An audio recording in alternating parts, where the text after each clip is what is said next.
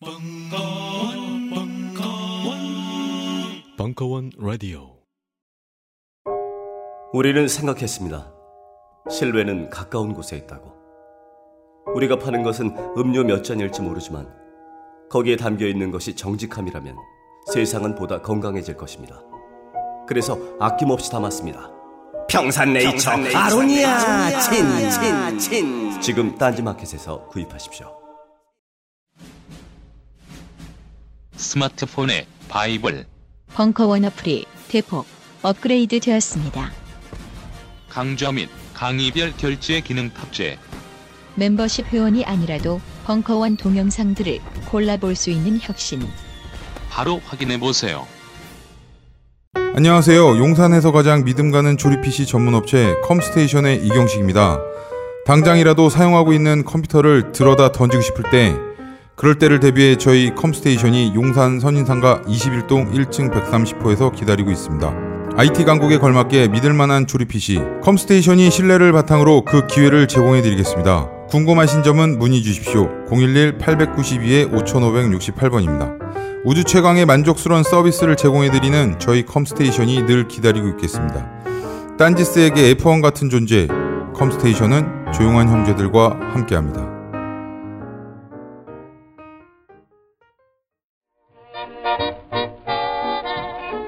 강신주, 이상용의 30금 시네마. 이강, 비리디아나. 일부. 6월 22일 강연. 그 이상현 선생님이 그 안 오셔가지고 아 오실 거예요. 저, 저 오시네. 선생님 저 방에 들어가 계세요. 제가 영화 소개하고 저 들어갈게요. 예. 아안 오시는 줄 알고 혼자 하려고 그랬는데. 예. 그 메르스 때문에 이 국민들의 안, 건강과 안정을 저희라도 지켜야 되겠다라는 그 생각으로 그냥 2주를 쉬었어요. 예, 그리고 여기가 이거 한기 한기가 안 좋은 곳이에요. 진짜로 여기서는 병 걸리면 다 죽어요. 여기는. 이제 보니까 뭐 만성으로 메르스가 퍼지는 분위기이기 때문에 그냥 어차피 죽- 죽을 거 그냥 하- 하자 이런 결론에 이르러서 그냥 하기로 했고 그 지난번에 처, 처음에 2주 전이죠. 벌써 2주 전에 그때 이제 했었는데 뭐 시계 태엽 오렌지를 했, 했, 했는데 뭐 몇몇 분들이 세지 않다. 어뭐뭐 이런 얘기들이 있어요. 많이 더 세야 된다. 뭐 그런데 이 정상적인 영화들이에요. 그러니까 여러분들이 봐- 봤던 동영상들이 아니라고요. 그러니까 정상적인 영화들이 정상적인 나름. 근데 이렇게 정상적인 영, 영화인데도 체제에서는 검열을 했었던 영화들이에요. 그건 100% 맞거든요. 오늘 영화도 비리디아나라는 영화가 분이엘 감독인데 분이엘 감독이라는 사람은 달리 알죠. 살바도르 달리. 그 우리 저 저 어렸을 때 보면은 우리나라에도 왔어요. 달리. 그러니까 뭐 또 오지도 않았죠. 뭐 올 필요도 없어요. 이렇게 복사한 거 가지고 이렇게 보면 막 기억나시죠? 시계가 막 흘러가고 막 막 괴물같이 막 이렇게 흐느적 흐느적 하는 그 초현실주의 화가인데 걔랑 분이엘이 친구예요. 그러니까 둘이서 또 영화도 만들었어요. 얼마나 재미없겠어요. 달리가 안 되는데 안달루시아 개라는 그 영화가 있는데 그 개 보면은 이렇게 그 커트로 나와요. 이게 눈동자를 면도날로 자르는 거. 어, 뭐 그런 영화들을 막 거죠. 그 누가 보겠어요, 그걸. 그러니까 초현실주의 영화라는 것들은 뭐냐면 초현실이다라고 그랬을 때 딴 나라 얘기를 그리는 게 아니라 초현실에서 뭐 현실이 이거죠, 이거. 우리 이렇게 옷도 입고 이렇게 있잖아요. 그거 때때로 옷 벗고 다니고 싶지 않아요? 막 막 옷 벗고 다니고 싶지 않아요? 막 그런 생각 없어? 어떤 남자를 막 때리고 싶다 막 그런 거 없어요? 그걸 때리면 초현실적이에요. 그러니까 초현실주의다라는 것이 가르치는 건 우리 무의식이에요, 되게. 그러니까 공식처럼 외워두시면 돼요. 달리의 그림은 딴 나라를 그린 게 아니라 달리가 보고 있는 무의식이 보는 세계. 무의식이라는 거는 뭐냐면 어떻게 생각하냐 하시면 되냐면 묘한 개념인데 우리 의식 알죠, 정상적인 거. 어머니 때리고 싶을 때 있잖아요, 상 얻고 싶을 때. 어머니가 잔소리할 때 확 얻고 싶을 때 있잖아요. 그런데 아주 강한 사람들은 머릿속에 꿈꿔요, 순간적으로. 막 없는 그림이 잠깐 영화처럼 막 지나가지. 이거 씩 웃는다? 현실은 없진 않아요. 그 선배가 막 뭐라고 그럴 때 확 치고 싶은데 막 머릿속에 막 내가 쳤더니 선배 선배 코에서 코피가 터지는 막 그림이 그려지고 다시 정신을 차려보니 선배 또 잔소리하고 있고 이런 거 보- 기억나시죠? 뭐저 시어머니한테 아니면 뭐 직장 상사한테 초현실주의의 그림은 그런 그림이에요. 내가 진짜로 원하는 거. 근데 진짜로 원하는 거 하면은 내가 다치잖아요. 그러니까 누르는 거, 억압된 거. 그 초현실주의다라고 하는 거는 문학이든 영화에서든 다 우리의 무의식이에요, 무의식. 그러니까 현실주의는 그냥 우리의 의식 상태에서 이렇게 보는 거고. 그 부니엘 감독은 이제 그런 것들을 이제 영화로 영화로 많이 했죠. 그리고 오늘의 테마가 비리디아나는 영화인데 왠지 모르지만 스페인에서 이 영화는 굉장히 오랫동안 안 틀어졌어요. 스페인이라는 데가 아시죠? 굉장히 종교적 카톨릭이 좀 세잖아요. 종교에 대한 비판도 있죠. 뭐, 뭐, 이제 그런 테마들이죠. 그리고 아직도 보더라도 세련됐고, 분- 분유회를 좋아하실 수 있어요. 분유회 감독은 묘한 매력이 있어요. 그러니까, 묘한 농담, 묘한 재치, 막 이런 것들이 있거든요. 어, 일단은 비리디아나는 일단 종교라는 금기와 관련돼서 이제, 이제 우리가 정해 본 거고, 그게 뭐 실질적으로 뭐, 뭐, 뭐 그런 거 있죠. 그런 영화들 기억나시죠? 뭐 수녀가 임신을 한다든가, 뭐, 뭐 이런 문제도 있죠. 비군이랑, 뭐 사찰이 비군이랑 비구가 있었는데 사찰이 계속 개체수가 늘어난다든가, 뭐, 뭐, 뭐, 이- 뭐 이런 걸 다뤄야 될 것 같은데 그런 건 아니에요, 사실은. 그런 문제는 아니고, 그건 제일 쉬운 문제예요. 무슨 말인지 알죠? 어차피 중 이전에 남녀란 말이에요. 그건 정상적인 거죠. 어, 그 정상적인 거예요. 시- 신부와 수녀 관계는 정상적이라고. 안 그래요? 이상한 거 아니에요, 그렇죠? 그 그냥 가만히 있는 게 이상한 거잖아. 무슨 말인지 알죠? 그뭐 뭔가 좀 이상한 거예요, 그게. 그래서 오히려 이 비리디아나라는 영화를 통해서 여러분들이 좀 공감을 했으면 하는 게 이상윤 선생님도 이걸 이제 정한 게 이게, 이 교회, 교회 기독교 문제죠. 아니면 어떤 뭐 사이비 종교에도 상관없어요. 그 종교에 대한 문제고 종교가 우리한테 굉장히 많은 것들을 주고 안식을 줄 거다라고 생각하지만 그렇지 않다라는 거. 그리고 제 경험 하나만 얘기하고 영화를 볼게요. 그 종교 생활을 딱 들어가는 사람들의 대프로가 연애에 실패해요. 이건 100%예요, 100%. 아, 100%예요, 그냥. 그러니까 볼 필요도 없어요. 그러니까 어떤 거냐면 어떤 남자를 사귀었어. 근데 이 새끼가 바람을 폈어요. 아니면 뭐 이런 거야. 나를 배신하지 않는 어떤 차- 타자가 필요하다고요. 나를 배신하지 않는 타자.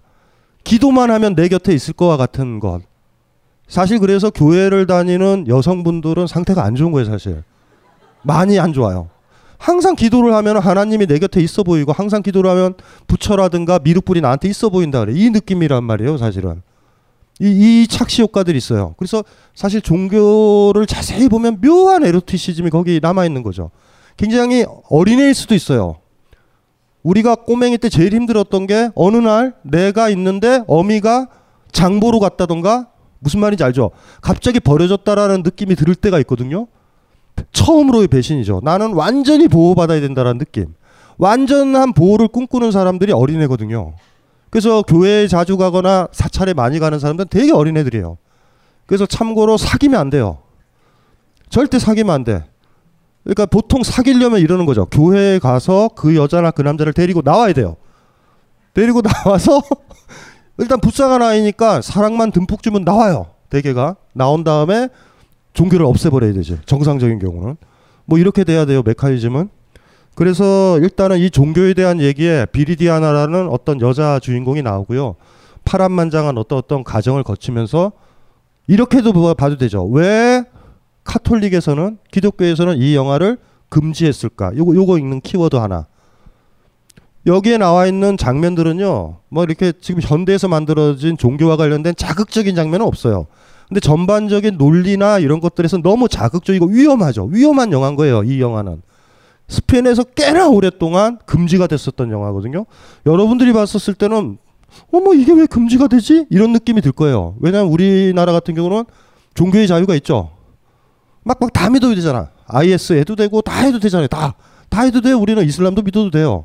근데 한 지역이 완전한 종교로 무장이 됐었을 때는 게임이 완전 달라요. 퍼펙트하게 위험한 거죠. 그래서 어쨌든지 간에 분유엘 형제가 비리디아나라는 영화를 통해서 한 여자가 나올 거고 여러 군상들이 나올 거예요. 그리고 이제 읽으시면서 이제 이런 거를 읽으시면 될 것 같아요. 종교가 도대체 우리한테 뭘까? 이런 고민. 그리고 이 여자 주인공한테 한번 감정이입을 한번 해봐도 될 것 같고 뭐 그런 흐름으로 가고요. 그 지난번에 처음에 해봤더니 약간의 시행착오가 있었던 게 너무 늘어진다라는 느낌이 들었어요 개인적으로. 늘어진다라는 느낌이 뭐냐면 제가 힘들어요. 한 12시 되니까 힘들어서 야 이러, 이러다간 다 죽겠다 이런 생각이 들고 몇몇 분이 저쪽에 있는 남자분이 저한테 전 딱 하더니 더 하라고 그러더라고요 2시에 새벽 2시에. 왜 그랬냐면 차가 없다고. 그래서 새벽까지 하자라는 얘기를 듣고 어 그럴 수는 없다. 그런 느낌이 들어서 영화를 보고요 이상현 선생님이랑 그러니까 뭐 영화를 보고 한 번 쉬고 여러분들이 음료수를 먹어야 되는 시간이 오고 그리고 메르스에이드라고 이 벙커 카페에서 만들었어 메르스에이드 그러니까 그걸 먹으면은 메르스에 걸리지 않는다 그러는데 먹어본 결과 어 오만 B급 영양제가 좀 들어가 있는 느낌 있죠. 뭐 그래서 비타오백도 좀 들어가 있는 것 같고 뭐 맛은 묘해요. 한번 한번한 번은 먹어볼 만해. 한 번은. 그래서 어쨌든 그것도 좀 사서 드셔야 되니까 영화를 하나 봐서 한 한 10, 10여 분 쉬고요. 그 다음에 옛날에 이상윤 선생님이 먼저 와서 한 시간 정도를 하시고 쉬고 그 다음에 제가 하고 그 다음에 영화와 관련돼서나 종교와 관련된 얘기를 하는 시간으로 이렇게 보냈는데 이상윤 선생님이랑 제 시간을 압축할 거예요. 그러니까 30분 딱 하시고 그냥 쉬지 않고 제가 그냥 훅 나와가지고 그냥 하고 그때 쉬고 그 다음부터 이제 이어서 하는 식으로. 그래서 이상윤 선생님이랑 제 시간을 압축을 한 30여 분 정도 압축을 했으니까 그때는 조금 조금 길어질 수도 있어요. 한 65분 정도 될 수 있으니까 그 텀으로 이제 하시면 되고요. 그리고 나중에 이제 메모 있죠 메모 메모지 이게 듣다가 보면 영화에 대한 것도 상관없고 여러분 개인적인 것도 상관없어요. 일체 종교적인 것과 관련된 것들 이렇게 쪽지를 여기 여기 왔다 갔다 하는 요원들한테 주시면 돼요. 주면은 그거 다 끝날 때까지 그냥 계속 할 테니까 그거 주시면 되고 다 얘기하셔도 돼요. 그러니까 저희가 영화 보고 이상현 선생님이랑 저랑 해서 하면은 그때 우리의 목적이 어떤 거 얘기할 수 있는 수준까지 다 올라갔죠. 이렇게 그게 이제 판이에요. 판이 우리 논의의 판이 벌어진 거예요. 그 판에서 여러분들이 뛰어놀면 되는 거니까 그러니까 이게 메모를 해주셨다가 영화랑 종교랑 관련이 없어도 돼요. 그러니까 갑자기 오늘 보니 또 강하게 생각났었던 게 있다도 있고 또 아니면은 평소에 이제 좀 힘 뭐 좀 얘기를 좀 해보고 싶다. 그걸 가지고 계신 분들은 어쨌든 메모지에 이제 저한테 주시면 이상윤 선생님이랑 같이 얘기를 하고요. 자, 이상윤 선생님 잠깐 이상윤 선생님이랑 놀고 있을 거고 비리디아나를 보실게요. 예. 시작을 하죠. 예. 안녕하세요. 네. 진짜 오랜만에 뵙는 것 같은 거의 3주 만에 뵙게 됐는데요. 어, 오늘 이제 두 번째 영화로 선택한 건 이제 비리디아나라는 루이스 부뉴엘 작품이고요. 어, 아까 뭐 강쌤이 여쭤보시는 것 같았었는데 혹시 영화 보신 분 계신가요? 전체적으로 다? 음. 약간 흔하게 대중적으로 많이 알려진 영화는 아니어가지고 낯선 분들도 있으실 것 같고 이 작품이 1961년도 작품인데요. 어, 분예엘에 대한 얘기를 이따 나중에 좀 정리할 때 자세히 소개해드리겠습니다만 평생 대부분의 영화를 만드는 시간들을 멕시코에서 보냈었어요. 그 이유는 어, 여러 가지 이제 정치적 격변과 다 맞물려 있는데 1920년대 때는 이제 파리에서 지내기도 했었어요. 혹시 그 최근에 우디 알렌이 만들어서 한국에서 좀 화제가 됐었던 영화 있었죠. Midnight in Paris라고 하는 작품을 보시면은 그때 이제 미국에서 좀 젊은 그 예술가들 헤밍웨이라든가 피츠제럴드 이런 사람들도 파리에 와서 그때 이제 파리가 가장 최첨단 예술의 혹은 모든 테크놀로지의 최첨단 도시였었으니까 그때 와 있을 때 스페인에서 온 이제 살바도로 달리하고 뭐 루이스 부뉴엘과 같은 초현실주의자들도 카페에 한 무리를 이루면서 막 자기들이 얘기를 하는 장면 같은 것들이 영화 속에 등장하시는 걸 보실 수가 있는데 어 그렇게 파리에서 지내다가 30년대 때 다시 스페인으로 돌아가서 이제 영화를 찍으려고 했었어요. 근데 이전에 만들었던 두 편의 작품이 좀 문제가 됐었는데 그러다가 1930년대 중반에 그 유명한 이제 스페인 내전이 일어나죠. 스페인 내전 스페인 내전 잘 모르시나요? 1, 2차 세계 대전 사이에 일어나는 그 유럽에서는 사실 가장 뜨거웠던 전쟁이 1, 2차 세계 대전보다는 지식인들이 직접 참여해서 미국인들 막 건너가서 전쟁에 대한 기록들을 했었던 건 스페인 내전이기도 했었어요. 그 결과로서 이제 프랑코라고 하는 유명한 스페인의 독재자가 정권을 차지하게 되면서 실제로 그 무렵 때는 미국으로 건너가서 더 이상 스페인에 가지 못한 채 미국에서 영화를 찍어보려고 좀 했었는데 잘 안 된 거죠. 어, 한 30년대 중반인가요? 뉴욕에 있는 현대미술관에서 이제 뭐 초현실주의자들에 대한 어떤 기획전 같은 것도 막 여는데 그 친구였었던 둘이서 처음 영화 만들었었던 그 유명한 안달루시아의 개라는 30분짜리, 20분짜리 이제 초- 실험 실험적인 초현실주의 단편 영화가 있는데 어, 영화를 이제 좋아하시는 분들은 교과서에서 너무나 많이 보셨던 작품 중에 하나일 텐데요. 어, 이 살바도로 달리하고 친구였었는데 달리의 그림은 아시죠? 그 시계가 녹아내리는 그 달리가 워낙 변덕스럽고 삐딱한 인간이어서 미국에 가 있는 그 분유엘이 좀 이렇게 먹고 살만해질 것 같으니까 그 전시회를 막 반대를 했어요. 얘는 공산주의자고 그리고 그 실제로는 뭐 나와 별로 친구도 아니다라고 하면서 달리와 결별하게 되는 사건이 일어나요. 그러니까 친구로부터 배신당하는 게 가장 또 큰 상처이기도 하잖아요. 그때부터 이제 분유엘이 먹고 살 길 혹은 영화를 만들 길을 모색하다가 40년대 때 이제 그 멕시코로 건너가서 멕시코엔 많은 스페인 사람들이 있었어요 실제로 그 이유 중에 하나는 뭐였었냐면 어, 스페인 내전 때 많은 사람들이 멕시코로 이민을 와요. 그래서 멕시코를 다루고 있는 1940년대 배경으로 한 영화들을 보시면 그 프랑코 독재를 피해서 많은 사람들이 라틴 아메리카뿐만 아니라 멕시코로 많이 이주를 했었던 역사를 볼 수 있거든요. 제가 개인적으로 좋아하는 감독 중에 하나가 길 예르모 델 토르라고 Pacific Rim이라는 최근에 블록버스터를 만들었던 사람이 있어요. 멕시코 출신의 감독이거든요. 근데 이 사람의 초기작들이 더 걸작인데 악마의 등뼈나 이런 작품들을 보시면은 스페인 내전 때 건너온 세대들이 멕시코에서 어떻게 살았는가, 성장해 왔는가를 다루고 있는 그런 영화들에 해당된다고 볼 수가 있어요. 그래서 우리가 이제 흔히 헐리우드에서 뜬 멕시코나 뭐 스페인이나 이런 쪽 감독들을 보게 되면 단순하게 아 이들이 원래부터 블록버스터 감독이었겠구나라고 생각하시기가 너무 쉽습니다만 사실 그렇지 않아요. 원래는 다른 영화들 찍다가 그런 영화들이 국제적으로 명성을 얻고 인정을 받으면서 어, 멕시코 같은 경우가 특히 대표적이었었는데 최근에 많은 감독들이 헐리우드로 건너와서 연출에 어떤 기회를 부여잡고 동화해 가는 과정들을 지금 보여주고 있다고 할 수 있을 것 같아요. 갑자기 퍼시픽링까지 뛰니까 헷갈리시죠? 도대체 오늘 어디로 가려고? 루이스 분유엘의 영화만 해도 골치 아프고 머리 아파 죽겠는데. 그죠? 이 영화는 그 딱 하나의 질문을 한번 생각해 봅시다. 영화 보면서 가장 궁금하셨던 게 뭐예요? 이게 35분짜리 편집본이어가지고 그 영상 요원이 워낙 뛰어나게 편집을 해줬는데도 불구하고 단박에 좀 이해하기 좀 힘든 게 있거든요. 저는 나이가 들수록 분유엘 영화 좋아지는 쪽에 가까운 것 같아요. 옛날에는 무슨 이런 변태적인 감독이 다 있었나 막 이런 생각을 많이 했었는데 보면 볼수록 어떤 인간의 다양한 측면들을 정말로 그냥 노골적으로 여과 없이 툭툭툭 던지는 그 화술들이 자꾸 자꾸 생각하게 만들고 그 돌아보게 만드는데 이 작품은 그 비- 수녀원에 있었던 비리디아나가 어 자기를 돌봐주던 사실 돌봐줬다기보다는 이제 돈을 지원하던 삼촌을 만나게 되고 그쵸? 만나게 되고 그 죽음으로 인해서 변모하게 되는 과정들을 다루고 있는 영화라고 단순하게 줄거리를 요약할 수 있는데 어, 영화를 보시면서 사실 여기서 별로 이렇게 그 변심 과정에 대한 편집한 건 없거든요. 제가 드리고 싶은 질문은 이거예요. 수녀가 되고자 했던 비리디아나는 왜 거지와 불황자들을 돕기로 하고 결국엔 그 과정들이 어떻게 끝을 맺는가? 이걸 이해하면 이제 이 영화의 가장 기본적인 틀을 이해하신다고 볼 수 있을 것 같거든요. 그 비리디아나가 왜 수녀되는 것을 포기하고 거지와 불황자들을 돕게 되는 거죠? 보셨을 때 이 편집본 보셨을 때 그게 전달이 안 됐으면 편집은 실패한 건데 어떻게 이해하셨? 사실 별로 설명이 안 돼요 원래 본편을 봐도 뭐 구구절절히 할리우드 영화처럼 설명하지 않습니다. 근데 보신 건 어떤 느낌이세요? 응? 네.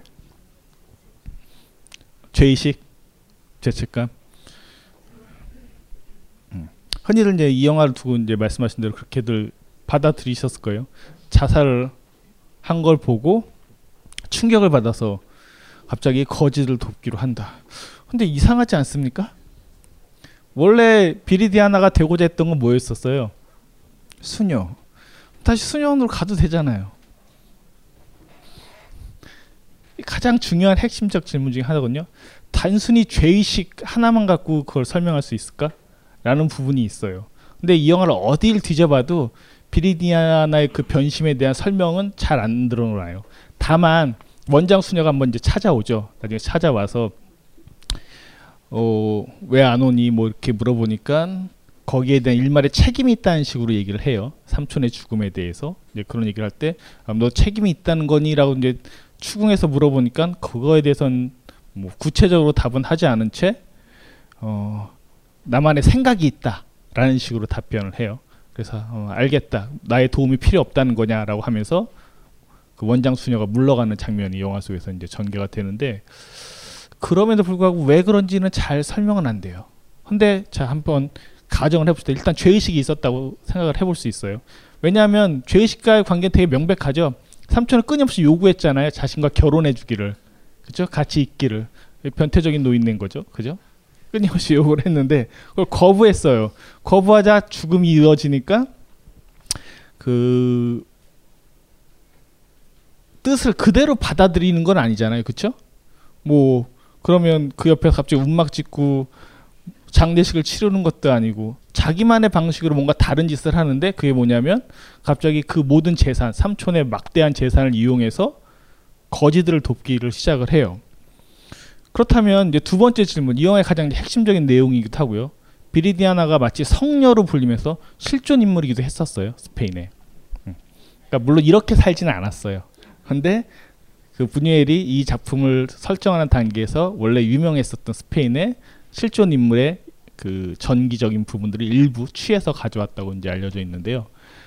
가져왔는데 왜 실패했을까? 스페인에서 이제 성녀로 추앙받으니까 실패한 건 아니겠죠 결과적으로. 근데 어쨌든 이 단계에서 혹은 영화 속에서는 실패한 것처럼 묘사가 돼요. 왜 실패한 거죠? 다 보셨잖아요. 안 보셨어요? 오늘 갑자기 침묵이 메르스보다 더 두려워지는데 그 왜 실패했는가 혹은 그걸 실패로 받아들일 것인가 혹은 어떻게 생각할 것인가라는 부분이 이 영화 전체와 관련된 가장 중요한 질문이자 오늘 금기와 관련해서 혹은 종교적인 문제와 관련해서 이 영화를 이해하는데 가장 핵심적인 부분이 될 것 같아요. 일단 그 질문을 그럼 안고 그 제가 이제 몇 가지 중요한 장면들을 잡아서 가져왔거든요. 그 장면들을 보시면서 조금 더 더 생각을 전개해 보기로 합시다. 어, 근데 그 전에 한 가지 이제 조금 전에 드렸던 질문과 관련해서 아까 수녀로 살아도 되지 않겠습니까?라고 이제 제가 질문 드렸던 것처럼 실제로 비리디아나에게는 수녀의 수녀로 살아가도 나름 그 죄의식을 해결할 수 있는 방식의 길들이 분명히 있었을 거란 말이에요. 근데 그럼에도 불구하고 어떤 자산을 이용한 자선가처럼 행동을 하기 시작을 했어요. 그렇죠? 마을에 있는 거지들과 불황자들을 모아서 자선가적인 행동을 한다. 근데 이 장면에서 가장 중요한 건 마음의 어떤 죄의식이라는 문제가 됐든 혹은 비리디아나의 배경이 수녀라는 어떤 종교적인 그 삶이 됐든 그거와 상관없이 해결할 때는 사실 다 종교적인 것만으로 해결한 거라고 보기는 어렵다는 거죠. 이제 중요하게 이해해야 될 먼저 첫 번째 단서 중에 하나는 어, 제가 이제 단순하게 이 영화를 갖고 설명을 하자면 그 죄책감을 저는 어느 정도 도, 도, 돈으로 해결하려고 한 것은 아닌가라고 생각을 한다는 거죠. 근데 돈과 종교의 문제는 지금 한국 사회를 어지럽히고 있는 많은 종교적 문제 혹은 종교 단체의 문제 핵심적인 갈등 사항이기도 해요. 그 한국에서의 가장 큰 특성 중에 하나는 그 종교 단체는 세금을 내지 않거든요. 다 면제가 돼 있단 말이에요. 거기에 이제 종사하는 분들도 마찬가지로 다 면제가 돼 있어요. 그러면 돈으로부터 어느 정도 그것은 자유로울 수 있다라는 법적인 허용 가능성을 한국 사회 같은 것은 용인해 주는 그런 곳이라고 얘기할 수 있는데 역설적이게도 그것 때문에 가장 많은 여러분들이 알고 있는 혹은 속해 있는 종교 단체들이 문제가 되는 건 대부분 다 돈 문제예요. 뭐 물론 그 외에도 다른 문제들도 있습니다만 가장 크게 되어 있는 문제들, 뭐 한국에 있는 대부분 대형 교회들의 문제들의 가장 핵심적인 사안들도 90% 이상은 다 돈이에요. 결국 종교라고 하는 것은 돈으로부터 떠나져 있는 것, 혹은 세속적인 가치로 가장 대변되는 동, 종과 어느 정도 거리를 두는 것이라고 얘기할 수 있을 텐데 맞죠? 뭐 불교에서는 무소유 매번 얘기하잖아요. 무소유는 돈과 무관한 거 아닌가요? 아니에요? 아니에요? 그럼에도 불구하고 비리디안의 삶으로만 돌아가서 한번 생각해 보시면 그 죄책감을 해결하는 방식 다시 말해서 거지들에게 불황자들에게 자비를 베푸는 방식에서 가장 결정적으로 필요했던 건 돈이었다는 거예요. 와서 먹이고 심지어 담배 살 돈도 주고 중간에 같이 공동체 안으로 들어오기로 했다가 아나 여기 안 맞아. 떠나는 남자도 가면서 갑자기 그럼 저 돈 좀 주세요라고 하니까 비리디아가 주섬주섬 돈을 주고 계속 모든 것들을 돈으로 해결하고 있는 이 방식 종교와 자본이라는 것이 결탁되어 있다는 것들 그리고 그것이 늘상 일상화되어 있을 뿐만 아니라 우리가 흔히 자비라고 얘기하는 거 혹은 자선이라고 얘기하는 것들이 결국 돈과는 무관할 수 없는 일이잖아요. 그렇잖아요.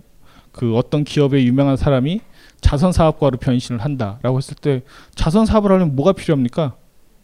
돈이 필요하죠. 돈을 다루면서 돈 문제로부터 자유롭게 실천을 할 수 있다는 것. 이 역설적인 논리가 사실 이 영화 안에서 끊임없이 공격이 되는 대상 중에 하나라고 볼 수가 있어요. 과연 비리디아나가 그것을 수녀원에 들어가서 종교적으로 해결한다고 했었다면 차라리 저런 실패나 좌절을 맛보지는 않지 않았을까라고 한번 상상해 볼 수도 있는 측면이 있다는 거죠. 그런 점에서 이 영화 여러 가지 측면 중에 하나인 그 죄의식을 돈으로 해결하고 하는 방식. 이게 보면 지적 같은 사람이든 많은 그 좌파적 비판가들이 하는 핵심적인 얘기들 중에 하나도 그런 거잖아요. 기업 같은 경우 예를 들면 그 지적이 잘 언급하는 기업 중에 하나는 스타벅스예요. 여러분들도 스타벅스에서 커피 사 드시잖아요. 물론 벙커에서도 사 드시지만 이 커피를 드실 때 스타벅스에서는 꽤 비싸잖아요. 그렇죠. 한국에 특히 스타벅스 커피가 뭐 다른 나라보다 최소 몇백 원에서 뭐 1, 2천 원 더 비싸다고 알려져 있기도 한데 어, 밥값에 거의 준하는 여기다 뭐 크림 얹고 뭐 블렌딩 몇 개 하고 추가하면은 shot도 추가하시고 뭐 샷 추가는 500원밖에 안 하니까 상대적으로 낫다고 볼 수가 있는데 거의 밥값에 해당하는 것들을 드시게 되는데 꽤 이 비싼 가격. 근데 이, 이걸 자꾸 해결해 줘야 된다는 거죠. 기업의 입장에서는 왜 안 그러면 정치적 올바름을 건드리든 이데올로기적으로 계속 공격을 하게 되니까. 그래서 첫 번째 내세우는 거 공정무역. 두 번째 뭡니까?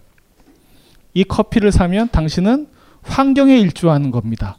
라면서 환경 에코 제품들 에코백도 주고 막 그런단 말이에요. 다 돈 들어가는 얘기거든요. 내 돈으로 에코백 사 먹는 우리는 커피를 사 마실 때 마치 환경에 대해서 뭔가 일조를 하거나 약간의 마음속에 걸리고 있었던 저 무의식으로부터 해방되는 것 같은 그런 착시 현상들을 일으키게 되죠. 이게 기업이 하는 가장 전형적인 방식 중에 하나라고 어, 많은 사람들이 또 얘기를 하고 있어요. 뭐 또 대표적으로 저도 뭐 가끔 신습니다만 그 이제 플랫 슈즈 중에 유명한 어떤 슈즈는 이 슈즈를 사면 하나를 아프리카에 있는 아이들한테 줍니다라고 얘기하고 있죠. 아, 가끔 이제 고민하게 되죠. 아 그래 내가 사니까 아프리카 아이도 하나 신게 되니까 이건 참 선한 행위를 하는 것은 아닌가. 하지만 자선과 이런 관점에서 보자면 사실은 돈을 가지고 그 돈을 정당화시키기 위한 전형적인 오래된 자본주의의 방편이라고도 많은 사람들이 공격하는 지점 중에 하나인 거죠. 그렇다고 한다면 다시 비리디아나로 돌아가서 비리디아나가 저렇게 살고 있는 것, 저 마음이 죄책감이 덜어지는 걸 수도 있겠으나 그 죄책감을 도대체 뭘로 해결하고 있는 것인가? 자기가 뭐 삼촌으로부터 받은 것들 혹은 어떤 그런 혜택들에 대한 어떤 죄책감, 일말의 그 부담감을 느끼고 있었다면 그 재산과 상관없이 행할 수 있는 여러 가지 방법이 있었음에도 불구하고 이 영화에서 굳이 그 삼촌의 어마어마한 부를 통해서 끊임없이 이렇게 자선 행위를 하고 있다는 것에 대해서 이 영화가 건드리고 있는 가장 핵심적인 질문이 무엇인가를 한번 생각해 볼 수 있는 차원이 있을 것 같아요. 그 얘기가 좀 더 길어질 것 같은데 빨리빨리 진행하자면 그 제가 이 영화에서 우선 재밌게 봤던 장면 중에 하나는 뭐냐면요 줄넘기예요. 영화 전편에 걸쳐서 이 줄넘기가 계속 등장을 해요. 줄넘기만 잘 쫓아가도 이 영화의 절반 정도는 좀 보셨다고 생각이 들거든요. 아, 저렇게 줄넘기가 여러 번 등장을 했나?라고 생각하실 수도 있을 것 같아요. 그 근데 줄넘기를 갖고 어, 줄넘기가 뭐 이렇게도 쓰이고 저렇게도 쓰입니다라는 걸 얘기해 드리고 싶은 건 아니고요. 그죠? 뭐 사람이 어떤 사물을 갖고 여러 용도로 쓰는 것은 당연한 일이겠죠. 하지만 여기서 이제 빼먹은 장면 중에 그 소녀가 그 줄넘기를 갖고 그 삼촌의 죽음 위에 또 다시 줄넘기를 갖고 이제 넘는 장면이 있었어요. 그때 그 집안 일을 돌보는 한 아저씨가 그래서는 안 된다. 왜 사람이 목을 매달 그 줄넘기를 갖고 너는 그거 갖고 줄넘기 놀이를 하고 있니? 라면서 따지는 장면이 있었거든요. 그때 소녀가 뭐라고 다, 다 대답을 하면 이건 제 거예요. 아저씨가 제가 갖고 놀라고 했었단 말이에요. 이렇게 얘기하면서 그것을 무시하고 넘겨버리는 장면이 있어요. 그리고 나중에 이제 브랑아의 손에 저 줄넘기가 들어가면서 그 이 영화의 가장 결정적인 장면에서 줄넘기를 비리디아가 부여잡게 되는 그 장면이 있어요. 그 여기서 이제 제가 하고 싶었던 얘기 중 하나가 이 영화가 그 분야일이 여러 가지 것들의 금기나 터부들을 건드리는데 우리가 금기에 에 관해서 상상을 할 때 가장 쉽게 생각하는 것 중에 하나가 뭐였냐면요. 사물을 하나의 어떤 방식과 연결해서 생각하는 거예요. 무슨 말씀인고 하니 그 나무젓가락으로 이를 쑤실 수 없다고 생각하시잖아요. 그렇죠? 그리고 반대로 이쑤시개로 젓가락질을 하시진 않잖아요. 물론 하기도 해요. 근데 하고 있으면 반드시 욕먹겠죠 옆에서 얘는 무식하게 젓가락으로 이를 쓰시고 앉아 있네. 뭐라고 생각할 수도 있을 거고요. 가끔 이제 저 그런 기억 중에 하나가 지금은 이제 잘 쓰지 않고 저도 이제 담배를 끊은 지가 꽤 오래돼 가지고 그 라이터조차도 쓰지 않지만 예전에 성냥을 쓸 때 보면 꼭 제 주변의 아저씨 중에 성냥을 부러뜨려서 이쑤시개로 활용하시는 분들이 있을 때 저거는 분명히 불을 켜는 도구임에도 불구하고 왜 저렇게 쓸까라는 거죠. 근데 한 사회가 좀 더 딱딱해지고 어떤 금기에 대한 것들이 강해지기 시작을 하면은 그런 말들이 많아져요. 이 사물을 반드시 이렇게만 써야 된다라는 어떤 규정 안에 가두는 것. 그런 것들이 많아진다는 거죠. 우리는 차를 타고 할 수 있는 일도 상당히 많이 있을 거예요. 차를 단순히 이동 수단으로 쓸 뿐만 아니라 어떤 사람들한테는 그것이 삶의 도구일 뿐만 아니라 집의 구실을 할 수도 있을 것이고요. 뭐 범죄의 도구로 누군 쓰기도 할 것이고요. 자동차라는 것도 사실 여러 가지 쓰임들이 있다는 것을 알면서도 불구하고 그 사물에 대해서 딱딱하게 적용할 때 혹은 한 가지로 적용할 때 생기는 여러 가지 문제점들 혹은 그런 것들에 의한 갈등들을 누구나 단순한 어떤 사물들 하나 떠올려 보시면 꽤 많이 있을 거예요. 어머니들이 잘 쓰는 게 그거였죠. 저도 맞았던 기억이 있는데 뜨개질 하던 바늘 바늘을 가지시고 회초리로 쓰셨던 기억도 있고요. 한편으로는 30cm 자가 이렇게 다양한 용도로 쓰이는지도 학교를 다니면서 알게 됐었던 거죠. 아 이게 단순히 길이를 재거나 수학 문제를 풀 때만 쓰이는 것은 아니구나. 종종 나에게 가해지는 어마어마한 폭력으로서도 다가오기도 하는구나. 그런데 이 영화는 공교롭게도 그런 부분들을 옹호합니다. 다시 말해서 저 삼촌의 목을 매달게 한 저 줄넘기는 더 이상 쓸 수 없는 도구겠죠. 아마 여러분 가정에서 저런 일들이 개인사에서 경험을 했었다면 저건 어딘가 버려지거나 가둬지거나 제한됐을 거예요. 근데 이 영화에서는 다시 그 소녀가 갖고 줄넘기를 하는 장면을 보여주고 있어요. 아, 되게 뭔가 불쾌하고 미묘한 장면 중에 하나죠. 아니나 다를까 아까도 설명드렸던 것처럼 아저씨가 등장을 해서 그거에 대해서 뭔가 한마디씩 훈계를 합니다. 그리고 심지어 분유엘은 그걸 훌쩍 뛰어넘어서 나중에 불황자 중에 하나가 그것을 허리띠를 쓸 뿐만 아니라 비리디아나가 그 남자로부터 폭력을 당하는 그 순간에 그 줄넘기를 강조해서 보여주는 클로즈업해서 보여주는 장면까지 연결이 돼요. 그렇다고 한다면 사실 사물이라고 하는 것 그 자체는 대단히 중립적 가치일 거예요. 그렇죠? 실제로 하나의 나무, 한 그루의 나무로부터 우리는 거기서 이쑤시개도 만들고 성냥도 만들고 젓가락도 만들고 다 그 사물의 본질로부터는 여러 가지를 취해서 쓰는 것임에도 불구하고 우리가 그것을 사회 속에서 어떤 물건화 시켜서 혹은 사물화 시켜서 쓸 때는 반드시 하나의 것만 집착해서 연결해서 쓰도록 만들어 준다는 거죠. 그것이 얼마나 그 딱딱하고 금기를 강조하게 되는 그런 사회로 발전하게 되는 과정인가라는 것들을 이 영화 되게 약간 조롱하듯이 보여주고 있다고 볼 수 있을 것 같아요. 실제로 분유엘의 작품에서는 그 사물들에 대한 그 일종의 패티시즘도 상당히 많이 있어요. 특히 이 영화에서 되게 멋있게 나오는 게 그 그리스도의 그 관이 되겠죠. 가시멸주관 같은 것들이나 십자가나 이런 것들 혹은 칼 이런 것들에 대해서 대단히 집중해서 보여주고 있는 장면들을 많이 볼 수가 있거든요. 그건 뭡니까? 우리가 어떤 그 종교적 집착이나 어떤 것들에 대한 집착이 생기는 것들은 대부분 다 패티시의 형태로 등장을 한다는 거거든요. 그렇잖아요. 페티시라는 게 단순히 변태 성욕은 아니에요. 뭐 스타킹을 좋아하는 어떤 남자 이런 것만이 페티시가 아니라 실제로 우리가 누구나 다 갖고 있는 거. 어떤 사람은 돈에 대한 페티시를 가지고 있는 거고 돈을 마치 종교처럼 숭배하고 있는 게 현대의 삶이기도 한 것이고 어떤 사람은 뭐 섹스 앤 더 시티의 캐리 같은 경우라면 일종의 마놀로 블라닉 같은 어떤 신발에 대한 엄청난 페티시를 가지고 있는 인물이라고 얘기를 할 수가 있겠죠. 혹은 어떤 사람은 반드시 스타벅스에서만 커피를 먹어야 된다는 제 주변에 어떤 사람이 있어요. 왜 그랬더니 컵이 멋있잖아. 패티시인 거죠. 그리고 뭐 올리브영에서 화장품 살 때 반드시 이 제품만 써라는 것도 역시 패티시예요. 로션은 다 그게 그 기능이 크게 차이가 없거든요. 아무리 기능성이 좋고 새로운 자본을 첨가해서 투척했다고 할지라도 근본적인 기능들은 크게 달라지지 않습니다. 하지만 우리의 삶이라는 것들 그것이 어떻게 종교화되는가를 이 작품은 대단히 노골적으로 보여줄 뿐만 아니라 그건 분유의 전체 영화를 통해서 계속 반복적으로 강조되는 것 중에 하나예요. 그래서 이 영화 혹시 전편을 보시게 되면 그 사물의 쓰임새라든가 특히 그 사물이 패티시 되는 순간들을 자세히 찾아보시면은 아 그게 단순하게 얘기하자면 우상화되고 종교화되고 그것을 성스러움의 영역으로 내가 끝까지 밀고 들어가는구나. 어떤 사람 담배를 필 때 꼭 던힐을 피워야 된대요. 아, 뭐 혹은 제가 아는 분 중에서 꼭 말보루 레드만 피시는 분이 있어요. 중에 남성스러움의 상징이겠죠. 그거에 부여된. 근데 뭐 저도 한때 이제 흡연자였습니다만 뭐 레드를 피든 던힐을 피든 무슨 국산 담배를 피든 담배의 기본적인 효과 효능은 크게 차이는 없거든요. 다만 그것의 아우라 혹은 그것의 그 패티시로부터 우리가 감염되어 있기 때문에 그것으로부터 벗어나면 뭔가 이상하거나 오늘은 일진이 안 좋거나 재수가 없는 날인 것처럼 여기는 건 정확하게 우리의 패티시적 환상에 불과하다는 거죠.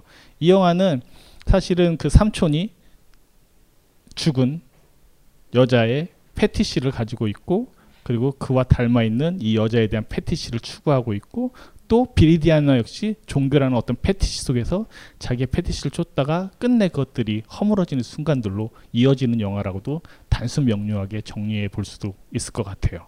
그래서 그런 어떤 사물들의 쓰임에 대한 것들을 좀 유심히 보시면 분열 영화 재밌어질 뿐만 아니라 지금 말씀드린 것처럼 패티시라고 하는 것은 우리가 갖고 있는 어떤 성역, 금기, 우리가 스스로 만들어내는 다양한 우상화의 작업과 반드시 연결되어 있다라는 것을 생각해 볼 수 있다는 것을 하나 말씀드리고 싶었고요.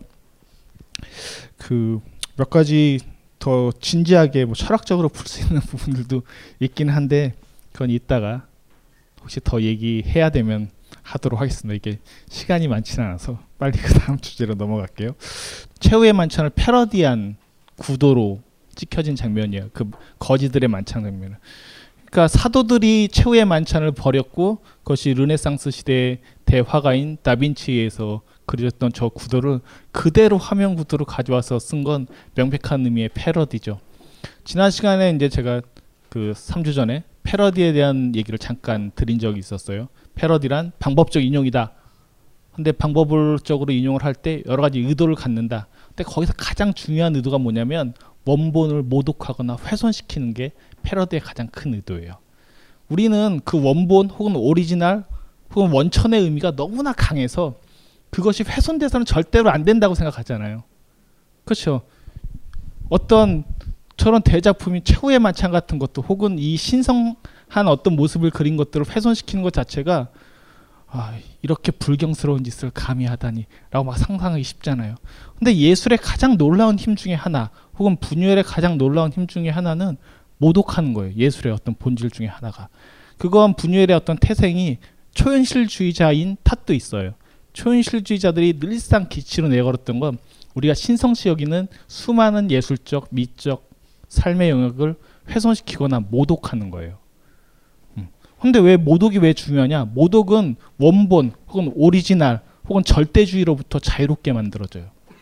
그래서 뭐 대통령을 희화한 그림이 됐든 사진 됐든 이런 것들이 많을수록 그 사회가 민주적 가치를 갖게 되는 것들은 그런 훼손들을 단순히 그것이 뭐 좋다 나쁘다라는 어떤 가치 평가를 하는 것이 아니라 훼손 가능성이 있는 것 그리고 훼손할 수 있는 자유가 있는 것 훼손해도 내가 검찰에 끌려가지 않는 것이 대단히 중요하다는 거예요. 실제로 절대왕정 시대나 이런 때 왕을 잘못해서 한번 그리거나 왕을 잘못해 비스무리하게 뭔가 그렸는데 뭔가 잘못 그렸다. 원래 왕의 얼굴에 점이 없는데 점을 하나 잘못 찍었다. 그 화가는 바로 단두대의 사형감인 거죠. 하물며 의도를 갖고 훼손을 했다고 한들 훼손을 한다면 그것이 살아남을 수 있는 근거가 되겠습니까? 그래서 사드 같은 사람들이 프랑스 혁명을 전후로 했던 살았던 저희가 이제 네 번째 작품으로 다룰 그 소돔의 원작자인 사드 같은 경우도 귀족이었었지만 그 음란한 소설을 썼다는 이유로 당연히 감옥에 갇혀서 오랜 시간 동안을 살았어야 됐죠. 하지만 그 작품을 규방 철학이나 이런 것들을 썼던 사드의 가장 중요한 이유 중에 하나는 우리가 성이나 어떤 권위에 대한 것들을 단순히 해체시키고 모욕하고 모독함으로써 생각할 수 있는 어떤 인간의 자유로움이라고도 얘기할 수 있어요. 그래서 사드의 존재는 나중에 다시 한번 설명하겠습니다만 혁명 내지는 인간의 해방 가능성이라는 문제와 연결될 수밖에 없는 중요한 문학적 예술적 담론을 가지고 있는 작가라고도 얘기할 수 있을 것 같아요. 지금 이제 다빈치의 그림과 그 이 영화의 가장 핵심적인 장면 중에 하나인 거지들의 최후의 만찬을 비교하면서 그 이 영화가 칸 영화제에 나와가지고 이제 상도 타고 막 그랬었거든요. 61년도에. 근데 스페인 그 정부에서 봤을 때 얼마나 불쾌했겠어요. 아니 멕시코에서 기껏 스페인 와서 영화 찍어도 된다고 했더니 이런 불경스러운 작품을 바로 상영 금지를 당해요 이 작품은.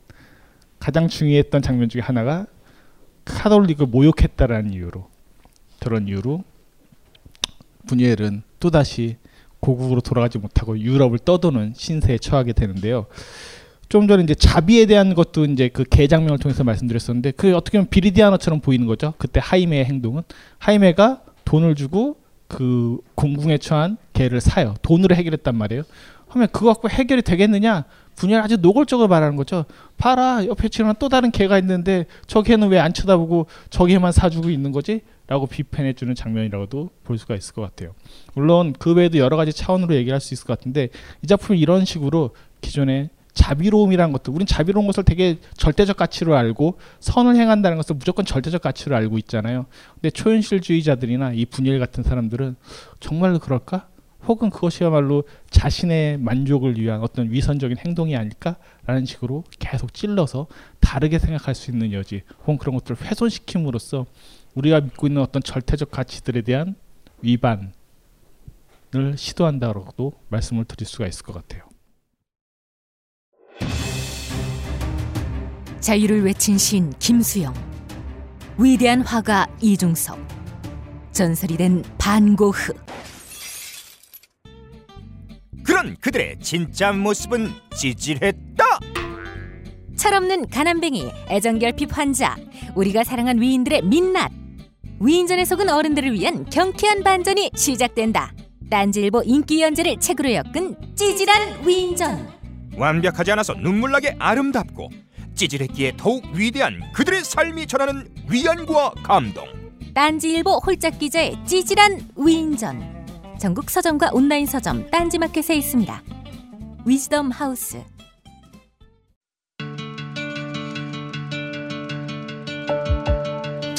여러분들이 좀더 즐겁게 남은 여러분의 인생 동안 단 몇 초라도 더 즐거움을 기쁨을 가질 수 있는데 조금이라도 도움이 되었으면 합니다.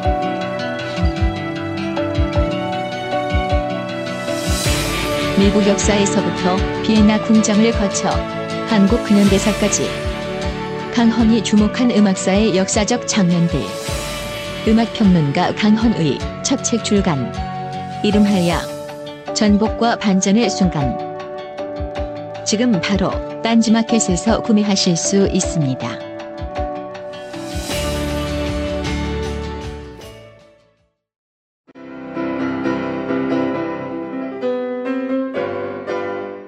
클래식은 너무 멀리 있거나 혹은 너무 가까이 있다.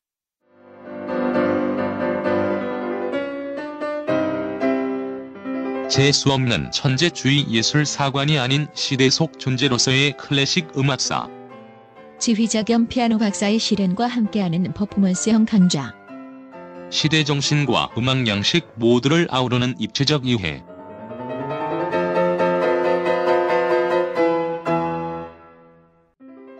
(2015) 벙커원 울트라 스페셜 클래식 끝판 48주 과정 강헌, 송창진 올드 클래식 클래식. 자세한 사항은 벙커원 홈페이지를 참조하세요. 각종 사회 비리에 처절한 똥침을 날려온 딴지일보가 마켓을 열었습니다. 기자들이 검증해 믿을 수 있는 상품들을 은하계 최저가로 판매하여 명랑한 소비 문화 창달에 이바지할 딴지 마켓. 이제 신뢰를 쇼핑하세요. 주소는 마켓.딴지.com. 원래는 이제 좀 길게 하기로 했다가 오늘부터는 저희가 조금 강선 강연과 같이 연결해서 하기로 하면서 좀 줄였기 때문에 제가 딱 1분만 얘기하고 갈게요. 그 줄넘기 용도라든가 혹은 자비 모독 혹은 신성 모독에 대한 장면들을 이제 설명을 드렸었는데 뭐 그것을 꼭 맥락적으로 상징적으로 생각하실 필요까지는 없어요. 하지만 이제 초현실 주의자를 갖고 있는 가장 중요한 태도는 분유에 대한 화면 띄워주시겠어요? 네. 그 원래 초현실주의자들은 그림을 그리거나 어떤 작품들을 만들어낼 때 우리가 알고 있는 사물 가치를 그대로 따라가려고 했던 적이 없어요. 다시 말해서 그 로트레 아몽의 시에 나오나요? 그 수술대 위에 우산이라고 하는 유명한 표현이 있는데 그게 뭐냐면 수술대 위에 우산이 앉아 있는 서로 배치되는 사물들을 놓아줌으로써 우리 우리에게 충격과 다른 생각을 하게 만들어준다는 거죠. 그래서 초인실자들의 그림을 보시면 혹은 작품들을 보시면 늘상 저게 뭐야 이상하잖아라고 생각이 들도록 만들어줘요. 분유엘은 60년대 때 이미 그 거장의 반열에 들어가면서 국제적인 감독으로서의 어떤 위상을 차지했었기 때문에 아주 이상하지는 않아요. 보시면 대부분 이야기를 따라갈 수는 있어요. 하지만 중간중간에 군데군데 뭉텅뭉텅이로 아까 제가 찝었던 이상한 장면처럼 저게 뭐지? 라고 하는 것을 가장 즐겼던 감독이면 분명한 것 같아요. 그렇게 할 때 우리에게 어떤 태도가 생각나면 수동적으로 그것을 바라보게 만드는 것이 아니라 저 사물을 다른 측면에서 혹은 우리가 갖고 있는 어떤 절대적 가치에 대한 환상을 다른 식으로 건드리거나 타파하거나 깨워주면서 우리를 다른 쪽으로 자꾸 이동시키는 것 같아요. 초현실주의는 그 맥락 그대로 사전적인 의미 그대로 설명을 하자면 강력한 현실주의예요. 초현실주의가 이상한 나라로 넘어가는 another world를 얘기하는 뜻이 아니라 원래는 슈퍼 리얼리즘 더 강력한 현실이란 무엇인가를 제기했던 사람들이거든요. 그 얘기인즉슨 뭐냐면 그 여러분들의 의식이 늘상 단일하고 일상적이라고 생각하시지만 그렇잖아요. 학교에서 이렇게 공부를 하다가 그 전 옛날에 이제 친구랑 싸우고 나면 쉬는 시간에 끝나고 나서 저 새끼를 어떻게 한번 이런 공상을 하면서 수업을 듣고 있잖아요. 제 의식은 다른 데로 날아가 있다고요. 그렇잖아요. 직장에서 어떤 업무를 처리하시다가 순간적으로 의식이 다른 데로 날아가시는 것들을 늘상 경험하시죠. 초현실주의자들은 그것이야말로 진짜 현실이라고 얘기했어요. 마치 꿈과 같은 것들 혹은 우리의 어떤 의식을 넘어서는 것들이 비현실적인 것이 아니라 너무나 강력한 우리의 현실 그 자체라고 생각을 했고 그런 것들을 어떻게 영화나 이야기 속에 불러 들여와서 표현해 볼 수 있을까라는 것을 얘기를 했어요. 그래서 이야기가 매끄럽게 펼쳐지는 것이 아니라 가다가 뭉텅 뭉텅 뭉텅 툭툭툭 건드려지거나 단절되거나 흐름을 끊어가면서 이야기들을 보여줍니다. 이 작품에서도 아까도 이제 나왔던 것처럼 마태 순환곡이 막 쓰이는데 쓰이다 갑자기 음악을 부드럽게 연결해서 다음 장면으로 넘어가는 것이 아니라 툭 끊겨서 넘어가 버려요. 흔히 헐리우드 영화나 대중 영화를 보시면은 매끄럽게 모든 것들이 전개가 됐잖아요. 그거는 의식을 자꾸 조작해서 그쪽으로 이끌어가서 만드는 방식이라고 얘기했다면 분유에는 평생을 걸쳐서 불쾌한 것, 우리를 기분 나쁘게 하는 것들이 무엇인지를 고민했던 감독이에요.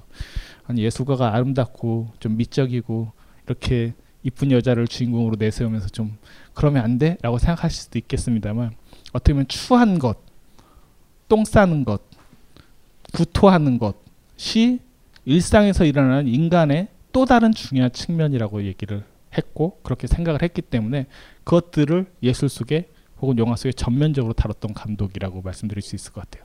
그래서 비리디나에선 단순히 종교에 대한 어떤 반감과 불쾌감만 표현할 뿐만 아니라 우리의 삶 전체에 갖고 있는 어떤 절대화된 가치들에 대한 불쾌함과 것들을 뭉개뜨리고자 하는 여러 가지 방식들이 표현되어 있습니다.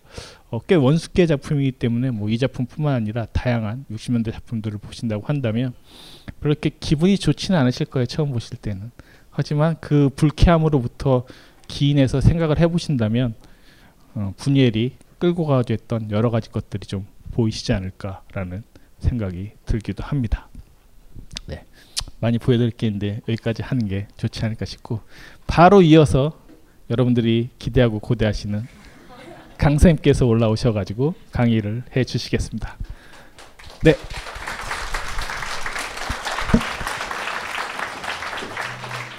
이사연 선생님이 할 말이 많으셨나 봐요. 10분 10분까지 하셔야 되는데 음, 뭐 좋은 얘기 많이 들으셨죠. 일단은 저는 이 영화를 어떻게 봤냐면은 비리디아나라는 그 여자 있죠. 여자의 그 왕성한 성욕. 저는 그저첫 첫 장면서부터 막 그 재 뿌렸던 장면 기억나지 않아요? 어? 숙모 잊지 말고 나를 보세요. 막 이렇게 막 재 뿌리고 다니고.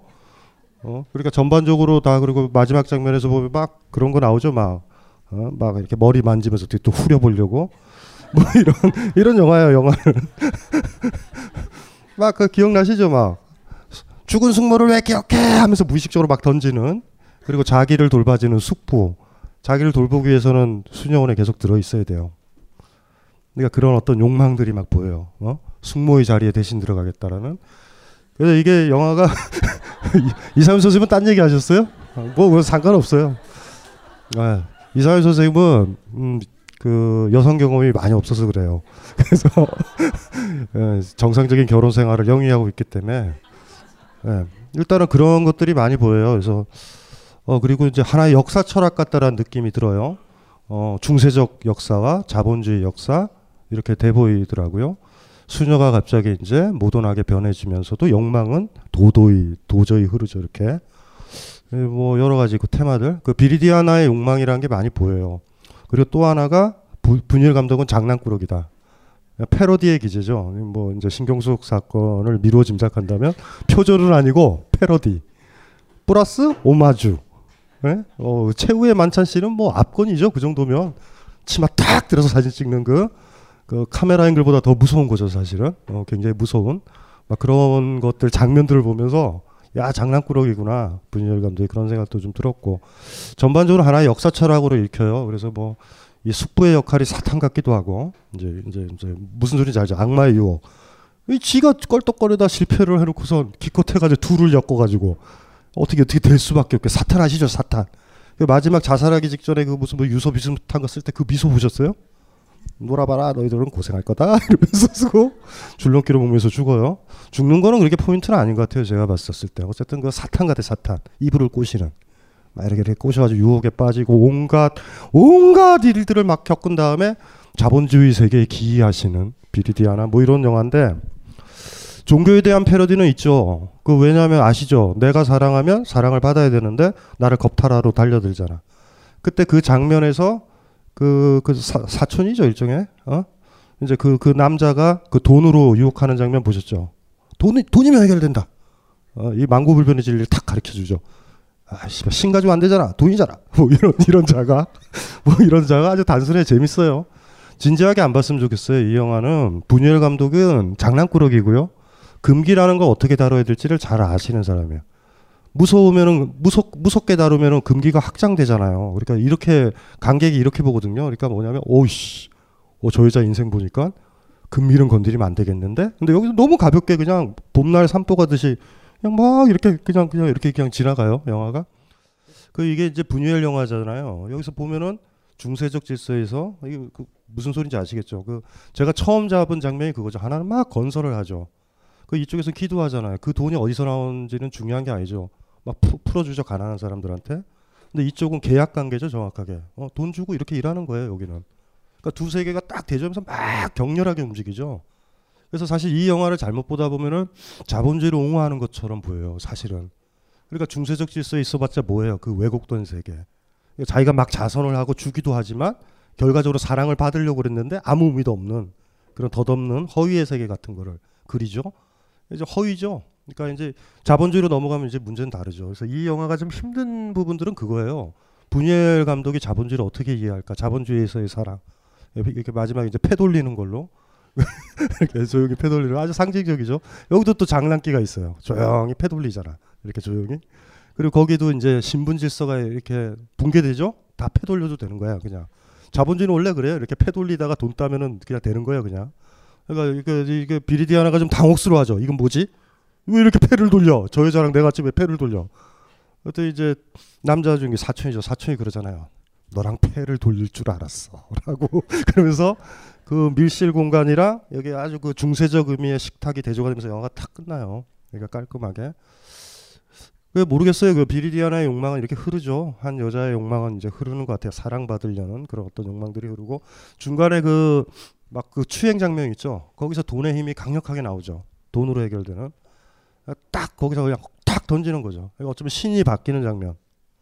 신이 바뀌죠. 이제 그 우리가 보는 기독교의 신이랑 돈으로 딱 바뀌죠. 사실 카드를 돌리는 그 장면은 시, 신성한 어, 자본주의 신을 찬양하는 장면이기도 해요. 패 돌리면서 어? 자본의 신이 나한테 붙을 그날까지 이렇게 경건하게 돌려야 돼요. 이렇게 패를 이렇게는 안 하지만 또 어떤 사람들은 로또도 사고 또 직장에 가는 이유가 뭐예요? 자본주의 신한테 은총 받으려고. 직장이란 게 뭐예요? 교회라니까 교회.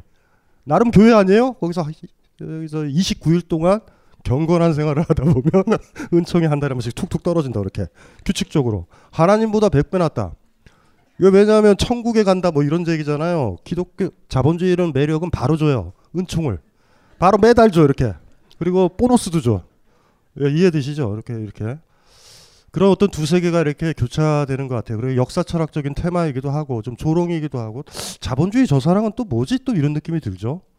그러니까 비리디아나의 그 절절한 모습 있죠. 이렇게 무슨 뭐 이렇게 가시 이거 다 태우고 뭐 이렇게 딱 뭐 뭐 왜 들어갔을 것 같아? 왜 들어갔을 것 같아? 비리디아나가 그 집에 그 방에 방에 왜 들어간 것 같아요? 솔직히 꼬시려고 들어갔다고요. 꼬시려고 들어갔는데 거기서 남자의 제스처가 묘하죠. 패 돌리자. 대략난가 비리디아는 항상 욕망이 충족이 안 돼요. 숙부도 죽어버리고 여기서 패 돌리고 이거 어떻게 되는지도 모르겠어요. 어쨌든 영화가 그러니까 몇 가지 조롱의 요소도 있고 재기 넘치는 것도 있어요. 막 너무 흥겨운 영화예요, 사실. 사실 이게 왜, 왜 이상현 선생님이 왜 이걸 금기 영화로 뽑았는지 저는 잘 모르겠어요. 난 너무 즐거워요, 막. 아까 최후의 만차도 너무 재밌잖아요, 막. 그쵸? 막 죽는 것도 이상하게, 자살도 이상하게, 그쵸? 줄넘기. 다른 거 많잖아. 괜히 이상하게 줄넘기. 그러니까 닥치는 대로 막 연결을 시켜요, 분유엘은. 줄넘기 저거 쓰자. 후, 연결이 돼요. 막 연결 안 되는 것도 꽤 있어요. 아 그래서 초기 그 분유열 감독의 영화를 보면 재기 넘친다라는 느낌이 들어요. 가볍고 경쾌하고 진지하기보다 막 많은 것들을 다루죠. 종교는 중요한 건 아닌 것 같아요. 종교에 대한 근귀 같지는 않아 보이고 종, 이런 거는 할 수 있죠. 종교의 밑바닥에는 어떤 욕망, 굉장히 너무나도 동물적인 어떤 욕망이 끓고 있고 자본주의도 마찬가지예요. 그러니까 인간의 그 욕망은 유구하다라는 거죠. 금방 이렇게 이렇게 갈아탈 수 있다라는 거죠. 그런 어떤 냉소주의도 있어요. 뭐 그 다음 시대가 어떻게 변할지는 모르겠지만 비리디아는 줄기차게 다시 또 카드를 또 불태우고 또또 어디에 또 또 방에 들어갈 수도 있어요. 또 그 또 그 남자랑 맺어질지 모르겠어요. 갑자기 뭐 우리 체조해 뭐 이럴 수도 열릴 수도 있고 역사 철학적인 테마예요. 한 인류의 인류의 서구 입장에선 중세적 질서에서 자본주의 질서로 훅 건너가고 욕망은 그대로 진행되고요. 욕망은 뒤틀려요 항상 아, 어울리질 않아. 그리고 그 첫 영화에서 이거 멘트 보셨죠? 왜 수도원으로 가 있는 것 같아요? 왜 수도원으로? 그랬을 때 숙부가 나한테 가장 관심을 기울인다고 애절하고 보고 싶은 사람이 돼요. 그렇게 계속 계속 그러니까 숙부가 죽고 나니까 갈 필요가 없는 거예요. 그냥 거기 있는 거예요 그냥. 저 같으면 숙부 죽었다 thank you 그러고 이제는 홀가분하게 돈 정리하고 수도원에 좀 바치고 그냥 수녀 생활하면 되잖아. 목적이 그게 아니라니까요. 애절하고 절절하게 이렇게, 이렇게 밀당을 하다가 죽어버린 거예요 그냥 줄넘기로. 그러니까 안 가잖아요 그냥. 안 간다고 그러잖아요. 그러다 보니까 어 더 젊은 것이 나타난 거예요. 그래서 그 숙부가 제가 좀 사탄 같다. 그러니까 기독교의 패를 악마 있죠, 있어요. 이렇게 해서 이렇게 이렇게 바람 날 수 있는 조건을 만드는 그 씩 웃으면서 그 기, 웃는 장면 기억나시죠? 그 사실 그런 생각도 들었어요. 이거 안 죽은 거 아닐까? 이렇게 줄을 묶고 줄을 묶고 안 죽은 거 아닐까? 어 그런 생각도 들어요. 아니 자살의 느낌 드셨어요? 아니 그렇게 막 이렇게 유서 쓰고 막 이럴 때그뭐 얼굴 못 봤죠? 줄넘기 매달린 숙부의 얼굴 보신 분 뒷모습만 있잖아. 앞모습 봤어요? 안 죽었을 수도 있어요. 제가 봤을 때는. 영화는 아주 가볍고 경쾌한 영화고 그 사이에 기독교적 상징 구조들, 자본주의적 상징 구도를 막 쓴 거예요. 막 써서 비리디아나라는 그 사람을 보고서 어떤 하나의 그 하나의 욕망 같은 거죠. 어, 사랑받겠다라는 아주 강한 욕망을 가진 한 캐릭터가 이제 등장을 하는 거예요. 어, 이게 이제 중요한 거죠. 그래서 사실은 이거를 얘기를 하면서 그런 생각이 좀 들었어요. 이게 가부장제 사회의 하나의 공식인데 어, 락강이 얘기했던 건데 저는 이 얘기 참 좋아해요. 아직도 유효해요. 이 얘기는. 그래서 그 락강이 뭐라고 얘기했냐면 여자는 히스테리고 남자는 강박증이다라는 얘기 너무 좋아하거든요. 그건 진짜 맞아. 이게 뭐냐 하면요. 히스테리라는 건 뭐냐 하면 어, 여자가 왜 히스테리다. 그래서 히스테리 한자를 항상 허라고 쓰고요. 히스테리라는 말이 히스테리어스가 자궁이에요. 자궁. 여자들한테 드러난다고. 뭐냐 하면 엄마 말을 막 열심히 듣던 아이가 막 짜증내는 거 있죠. 그러니까 히스테리의 특징은 뭐냐면 히스테리에 걸리는 사람들의 특징은 타인의 욕망만 중요하고 그거에 맞추려고 그래요. 기본 조건이 그 조건인데 내 욕망이 끌어오를 때 히스테리가 들은 거예요. 무슨 말인지 알죠? 엄마 말 막 듣다가 막 짜증 부리는 캐릭터 같은 거죠. 남자 말을 막 들어줬다가 화를 내고 그러니까 여자들이 많다라는 거예요. 가부장제사에서. 그래서 히스테리 한자는 히스테리적 여자다 여성성이다 가부장제에서요. 타인의 욕망이 아니라 내 욕망이 나한테도 욕망이 있구나를 발견할 때 히스테리가 와요. 눌러야 되니까. 엄마의 욕망만 중요하고 이쁜 사람이 돼야 되고 나는 근사한 사람이 돼야 된단 말이에요. 남자들은 강박증이에요 반면 내 욕망만 중요하다고. 이건 등산 같은 데 가다 보면 가족이 다니면 뭐 100% 알아요. 그러니까 딸들은 항상 잘 올라가요. 부모한테 가족한테 패 안 줘. 먼저 올라가 있어요. 여자가 산을 잘 타는 게 아니에요. 이렇게 서클로 산행 해, 해- 가보셨죠? 여자들 독하죠. 목숨 걸고 올라가는 거예요. 패 안 끼치려고. 대신 여자랑 일주일 산행을 하면은 이틀 뒤에 망가져요. 체력이 안 돼서. 이게 뭐냐면 여기에 패를 주면 안 돼. 나는 나는 나- 쉬고 싶다 이런 걸 피- 피력을 못 해요. 그 대개 보면 직장 생활에도 여자가 가로하게 가도하게 일한다고요. 그리고 스트레스를 받쳐야 되게. 근데 남자들은 그 아들 있죠 아들 등산을 같이 가면 애들은 대개 중간에 가면 퍼져요. 퍼져서 아버지한테 그러죠. 씨발 졸라 힘들잖아. 무슨 경치가 좋고 메르스를 뭐 막는다고 지랄이야. 뭐 이러고 퍼져요. 되게 그래서 아들을 달래요 이렇게. 야 올라가자 올라가자. 그 그래서 누이나 여동생은 이렇게 보죠. 그 아들을 보고서 이렇게 보는 거예요. 아, 저 새끼 저기 쫓겨나면 어떡하려고? 남자는 쫓겨나지 않아요. 장남은. 남자들은 안다고 호적을 파지 않는 이상 여기 있다라는 걸. 그러니까 가부장제 사회의 느낌이에요. 그래서 여자아이가 더 엄마 일을 더 잘 돌봐. 옆에서 막 살림하고 청소한다고요. 집 청소 깨끗이 하죠. 남동생은 안 하고. 여자는 그렇게 해야 되는 거야. 부모의 욕망이 중요한 거예요. 언젠가 시집 가고 쫓겨날 수 있고 꼬맹이 때 기억나시죠? 옛날에는 식사할 때는 어떻게 되냐면 남자끼리 먹고 여기 여자끼리 먹어요. 남자 여기 상에서는 고기가 들어온다고. 이해돼요? 여긴 고기 없어. 식사는 그렇게 하는 거예요. 옛날에 그 그 풍습들이 있거든요. 그래서 여자의 가장 큰 문제는 언제 오냐면 나만의 욕망을 발견할 때. 처음에 남자가 원하는 키스를 받아줬을 때 그리고 산다고. 네 남자친구 있어요? 본인이 키스 없어? 남자친구 있어요? 부인이 남편? 아무것도 없어? 아, 수녀 수녀는 아니죠? 있어 있지 남자친구 봤잖아 내가 처음에 연애할 때 남자친구가 먼저 키스를 했잖아요. 어 그렇죠. 강 이게 뭐냐면 키스 해보셨죠? 저 저런 사람도 있어요. 요새 세상이 발전해서 좋은 캐릭터예요. 예, 네, 키스 키스 키스 한 적 있어요. 본인이 먼저 했어요? 남자가 먼저 하잖아. 그때 하고 싶었어요? 아 별로 별 생각 없어요 여자는. 근데 얘 이 남자가 좋은 거니까 키스를 하는 거야. 근데 어느 순간에 키스하고 싶은 거야. 내가 남자는 하고 싶지 않아. 이럴 때 들어올 때 히스테리가 오는 거예요. 이 히스테리가 뭔지 알죠? 타인의 욕망만 들으려고 그랬다가 내 욕망을 발견할 때. 강박증은 뭐냐 하면 남자가 제일 싫어하는 게 뭔지 뭐냐 하면요. 연애하자마자 남자를 쫓아내는 방법. 바로 키스를 해버려. 도망가요 다. 무서워해. 이 여자는 뭐지? 왜냐하면은 내 욕망이란 말이에요. 남자들은 그래요. 어떤 키스를 할 때 여자가 막 들이대면 무서워해요. 성추행범을 만나면 어떻게 하면 돼? 바로 바로 바지를 벗겨버리면 돼. 왜 이렇게 늦게 왔어요? 이러면은 무서워한다고. 무슨 말인지 아세요? 무슨 말인지 알죠? 아니 알아요 몰라요. 그 느낌이 뭔지 알겠지? 결혼하셨죠? 집에 가는데 부인이 야한 옷을 입고 있는 거야. 예? 그리고 옆에다가 막 영양제를 막 갖다 놨어. 나 먹이려고. 그럴 때 어때 느낌이? 갑자기 아파온다고 막 몸이 피곤해 이렇게 돼요. 진짜 무서운 거예요 그게. 남자가 제일 싫어하는 건 여자가 자기 욕망을 피력할 때 무서워요. 여자가 제일 무서워하는 건 내 욕망이 올라올 때 이게 락강의 분석이에요. 그래서 강박증자라고 쓰면 항상 히라고 쓰고 히 남자 남성형으로 쓰고요. 간혹가다 이런 분들은 있어요. 여자분인데 강박증에 있는 사람들이 있어요. 이런 사람들 어쩔 수 없고. 그러니까 이 영화를 보면 비리디아나라는 한 여자가 나오는데 전형적인 히스테리예요. 사실은 보면 자기가 원하는 것 아, 계속 누르고 숨긴다고. 그래서 삐그덕삐그덕 거리는 어떤 캐릭터죠. 그래서 이 여자가 자본주의가 넘어가도 행복할지는 잘 모르겠어요. 또 이상한 짓을 또 할지도 몰라. 한 번도 얘기를 못해. 숙부한테 훅 들이대지. 그냥 밤에 가가지고 그 저 숙모 옷에다가 재나 뿌리고 있어. 나예요. 살아있는 나를 보세요. 이러면 되지. 그걸 뭐 엄한데 훅 뿌린다? 그리고 가. 뭐 이런 거예요. 그래서 영화 자체를 보면서 일단은 역사 철학적인 테마가 있어요. 뷰니엘 감독의. 그리고 이제 문제는 그런 거죠. 자본주의를 긍정하는 것 같진 않아요. 중세를 긍정하는 것 같진 않아요. 자본주의 패러디일 수도 있어요. 자본주의에서 사랑이 편할 것 같은데 편하지 않아. 패 돌려야 되는 거예요.